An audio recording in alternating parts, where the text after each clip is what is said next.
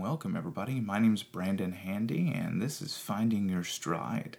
Um, this is a podcast series dedicated to helping educators, and so I'm really excited for y'all to be here and to start on this kind of journey of professional growth and development through a podcast series here. So this is our pilot episode, and this episode today we're just kind of kind of be talking about um, where finding your stride came from and the kind of topics we're going to cover from episode to episode. And, um, you know, there are thousands among thousands of really great educators all from all over, and each one of them has keys to success and, and keys to growth.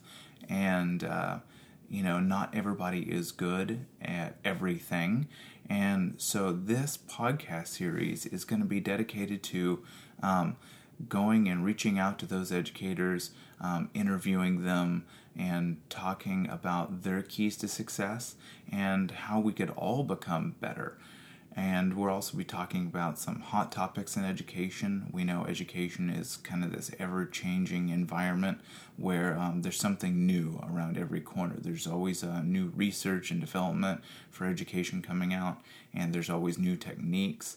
Um, and then uh, there's a lot of things that um, may seem new, um, but really aren't new.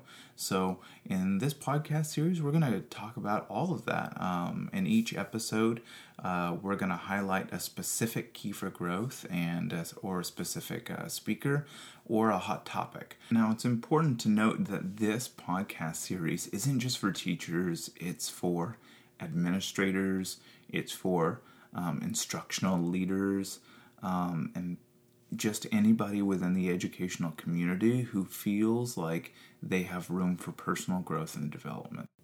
So, a little bit more about me. Um, once again, my name is Brandon Handy, and I've spent um, most of my elementary school education split between third and fourth grade. Um, I have two really big passions, and one of those is elementary education, and the other one is um, professional growth and development for educators. And um, I'm a strong believer in that, you know, as an education community, we, we are stronger as a whole.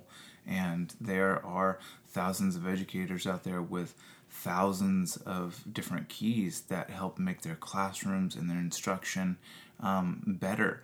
And um, by taking those keys to success, I think we can be really strong. I wanted to start this podcast series in part because um, I'm right here at the tail end of my uh, grad school, and uh, I'm finishing my degree in educational leadership, and I have been concentrating in professional development and instruction, and really looking at how principals and how they're making the shift at becoming instructional leaders in the classrooms and on campuses, um, and not just like the overseer as an admin. Um, so I've spent a lot of time investigating um, different professional development techniques and strategies and uh, different ways to give feedback.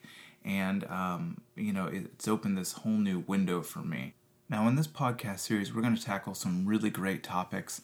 Um, we're going to talk about everything from um, giving students feedback and how to do it efficiently and effectively, um, how to give teachers feedback for instructional leaders and how to make sure you're doing that efficiently and effectively, and teachers what to look for when an instructional leader is giving you feedback, how to process data correctly and avoid some of the pitfall analysis you may see commonly in schools.